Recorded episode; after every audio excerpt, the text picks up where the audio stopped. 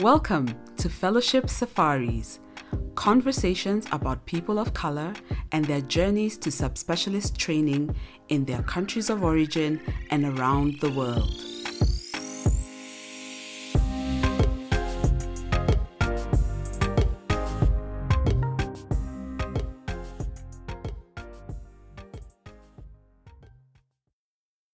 Today, I am really, really excited to be having my next guest. She's a first, and she will tell us she's a first in what. Eve, let me give you an opportunity to introduce yourself. Thank you, Jerry. I'm really excited to be on this um, fellowship safaris, as you called it, and I'm happy to share my story. Hopefully, it can inspire someone out there.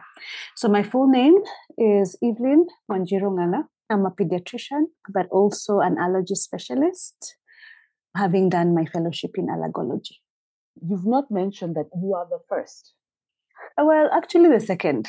The um, second. More Mhm. correct. Yeah, we are two now. We are we are two. I had my predecessor who was also quite instrumental in just giving me the impetus to go ahead and take it on. For the record, in terms of like the Kenyan pediatric population, it is two allergy specialists to serve how many pediatric patients? Mm, Well, I may not have that random figure, but you might imagine um, Yes. our population is mostly young. So out of the 40 something million, I would estimate maybe over half of that. Yeah, over half of that is children, and only two of you to serve the entire country. Imagine that. So I'm hoping that by the end of this conversation, that somebody else will be inspired and become an allergy specialist. For anyone who is thinking, what is a unique fellowship that I can do that will serve, that's much needed and will serve the population, and we Mhm. are slowly growing, you know, that subspecialty. Tell us a little bit about how you settled on pediatrics and how you ended up settling on allergy as your subspecialty. I think for me, it was more an elimination game. Like I was more clear what I did not want to do, which I think is also a way that you can arrive at a decision. So as I went through my medical school and interacted in various disciplines, I got more and more drawn to children. And children are just amazing. They are who you see, they speak their mind, they are authentic when they're sick obviously they're very sick and it greatly affects like the whole family unit. But also when you're on the right track and you give the right um, management for whatever condition it is they just do so well. And so by the time you see a child running around in the ward then you know they're definitely ready to go home. So i think for me it's just that interaction with that very vulnerable authentic little person who's just there waiting for you to help them and just improve their current status. So whether it's a malnourished child or um, a child in the ICU or even just uh, securing the future when you receive a newborn baby and making sure that everything in those critical moments happen correctly. For me, I was completely sold. Uh, when it comes to allergies, so having practiced for now what? It's it's, going to be a decade actually of being a pediatrician. Um, having interacted a lot with kids both in outpatient and inpatient. I just saw a glaring gap. There were all these allergies um, that spanned asthma to skin especially eczema.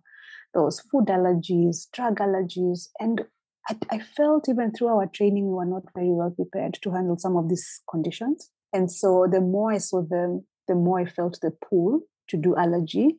I was sort of battling it between allergy and neonatology because of also my love for the little, little tiny babies.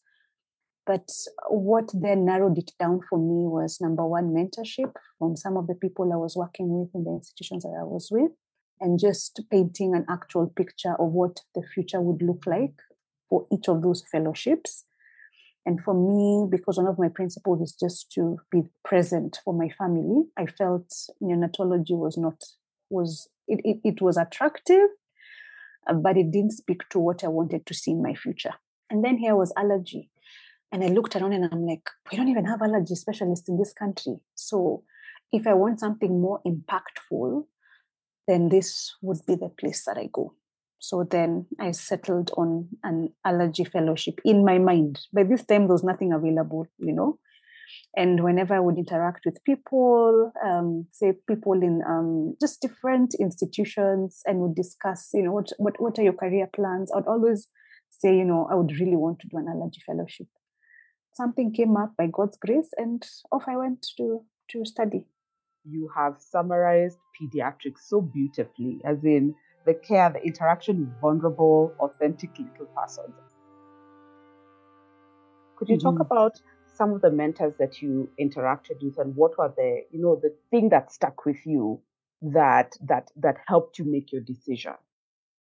You know, the people you meet with, I believe it's not really a coincidence per se. And if you're very open to the the wisdom that some people hold and are willing to listen, that wisdom is imparted on you. And when it comes to large decisions like what fellowship to do, they they just come along as the people who just guide you along. So one of my mentors was actually a neonatologist. So this was someone I really admired. And as I said, you know, I was very drawn to the little neonates and of course the vulnerability and the kind of um, impact that you get out of just managing those critical moments very well. So after having um, just over the years of working together, he would base the kind of advice you'd give us on your personality, um, what your principles are, what are your dreams and ambitions, you know, what what what is really key to your heart, you know, and then during those discussions, then he would actually give you the pros and cons. So for him as a neonatologist, it was very clear.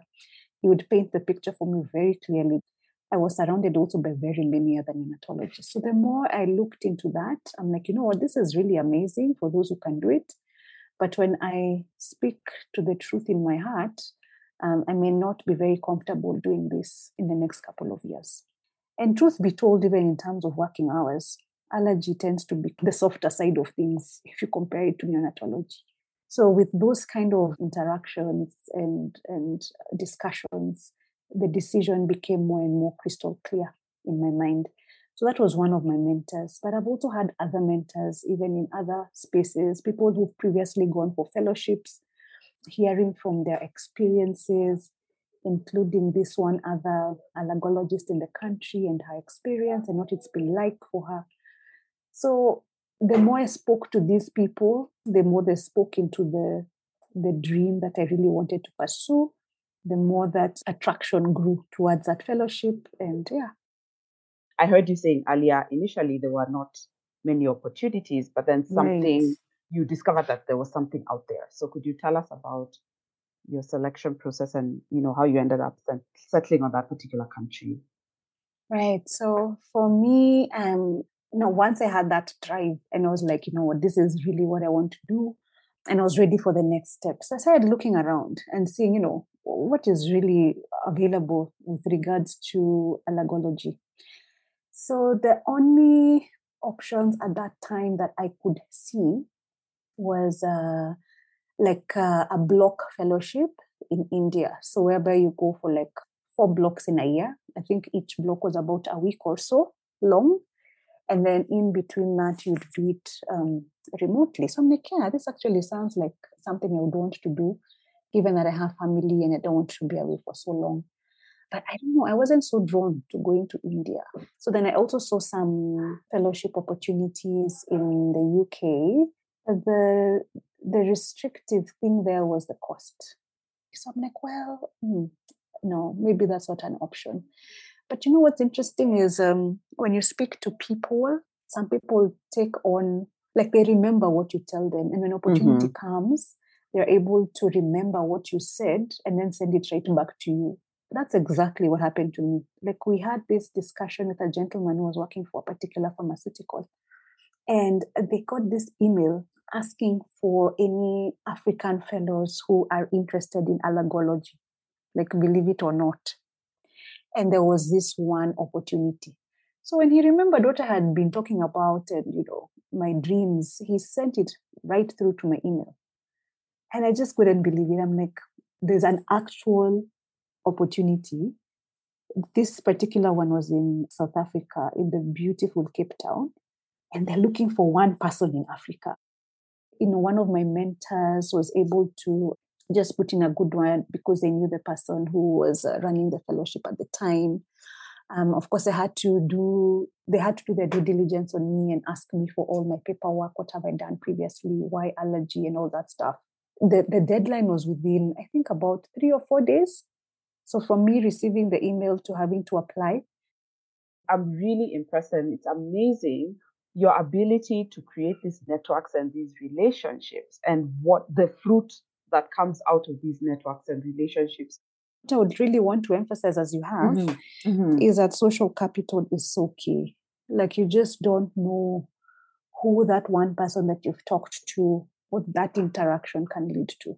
It's something that people underestimate, but social capital is something we should really focus on growing.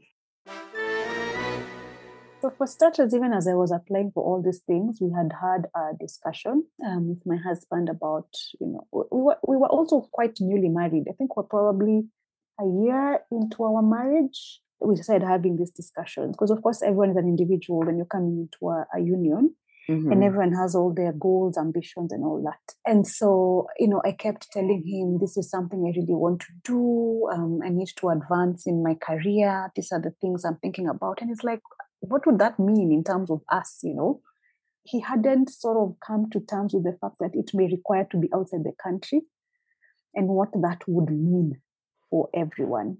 He was like, you know what, you just go ahead, apply for what you need to apply. When it lands on our desk, then we will figure it out. So once it landed, and I'm like, okay, so here it is, here's the acceptance. Now, what do we do? And as luck would have it, or as life would loves to throw curveballs, I think about um, a week into the acceptance, I discovered I was pregnant.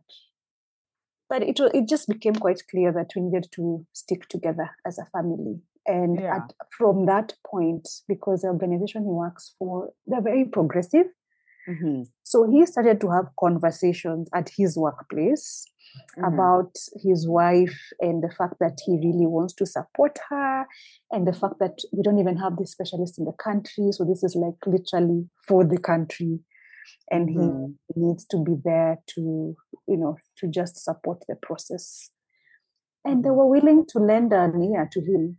And so now we said, sort of just seeing what that would mean for him. And um, the consensus was that we were all going to have to move together. Everything just worked out perfectly because, so in South Africa, the process took about a year, like the Mhm. literal paperwork. There's a workers' strike in South Africa at that time, so it delayed things even longer. But you know Mhm. what? It was to my advantage because I was able to get my baby after the nine months. I was able to go on my mat leave. And then soon after that, everything was ready and set, and we left with our four month old baby. Nobody prepares you for some of these curveballs. Like you're taught about them a bit in silos, but you're you're rarely told, okay, when these things happen together, like How do you how do you maneuver that? how do you maneuver? So how were you able to, you know, navigate funding? Talk a little bit about that process. This particular fellowship that was being offered actually included full tuition covered. And on top of that, there was a monthly stipend. So this came as a very welcome gift to us. That I didn't have to worry about my tuition fee and I didn't have to worry about how we were going to survive. the institution you're working at held a position for you, like when you finish your fellowship to go back to this particular institution? Yes. Yes. Oh my gosh, that's like a nice, that's like a nice combination of different things. How Mhm. was experiencing the learning in South Africa? first it was an amazing hospital that I was working in, and also under the umbrella of an amazing university. So this hospital has all sorts of specialists that you can imagine.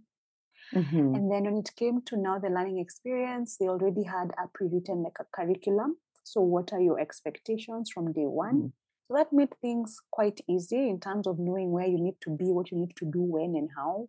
The nitty gritty details of the learning. I mean, Mhm. it was like scaling a wall. like what the, kind of a wall? a very steep one. Oh wow. like the wow. Like the trajectory of learning was mm-hmm. very steep. You know, there are many oh, times you wow. question, like, were you in medical school? Like, what were you doing in medical school? What were we doing? Like, what? Like, were we, you know, like there was just such a steep learning curve. Yeah. But you know, there's always that standard um, time period where you you equalize. yes. So like within three to six months.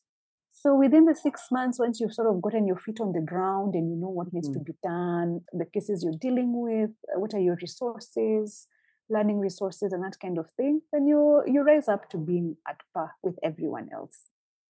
Different people will talk about like that first six months. Is it because of how they taught? Is it because of how we have been accustomed to learning? Or is it also like the hospital culture or, or a mishmash? I actually think it's a combination of all those things. So the the, mm. the, way mm. they teach even their students, mm. they teach them at a very advanced level, and I think part of that is because of what is available to them anyway in their healthcare mm. system. And then the teaching culture is that they're all they're so present. Like your professor or whoever is your supervisor is like so present, so with you, walking you along. How accessible were research opportunities during fellowship for you?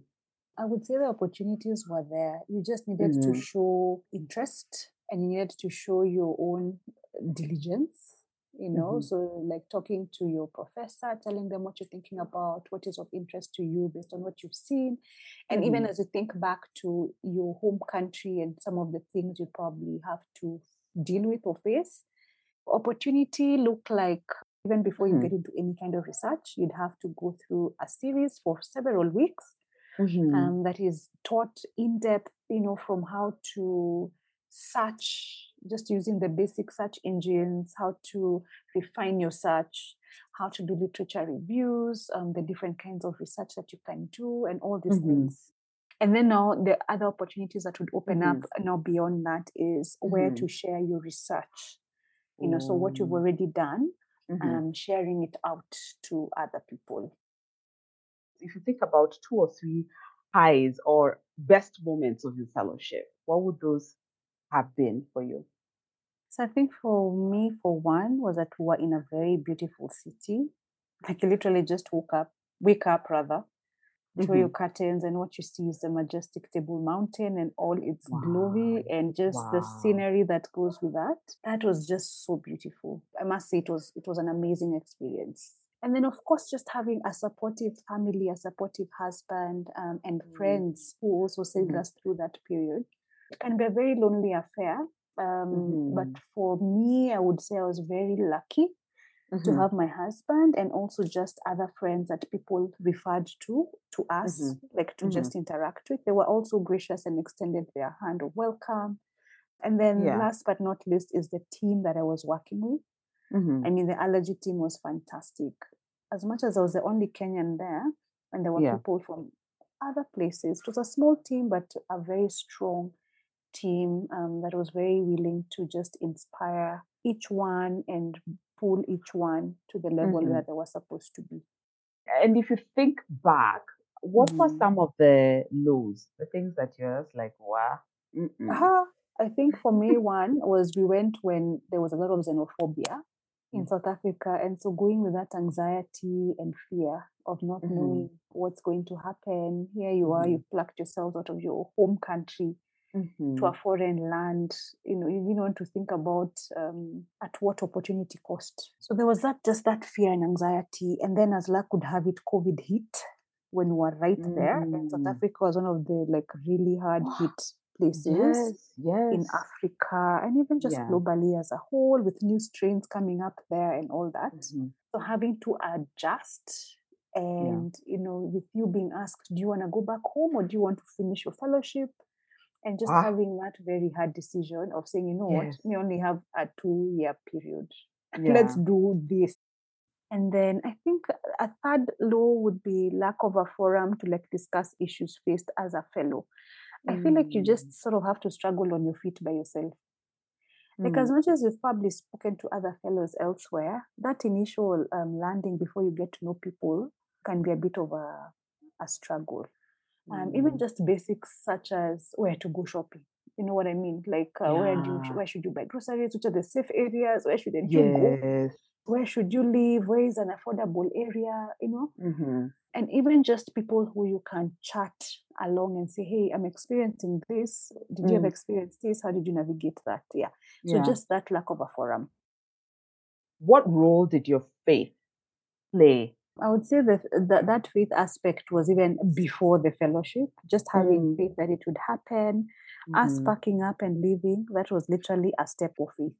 You know, you're Mhm. you're literally stepping into the unknown, Mhm. but trusting that guidance awaits on the other side. You know, you may not see it, but it is Mhm. there.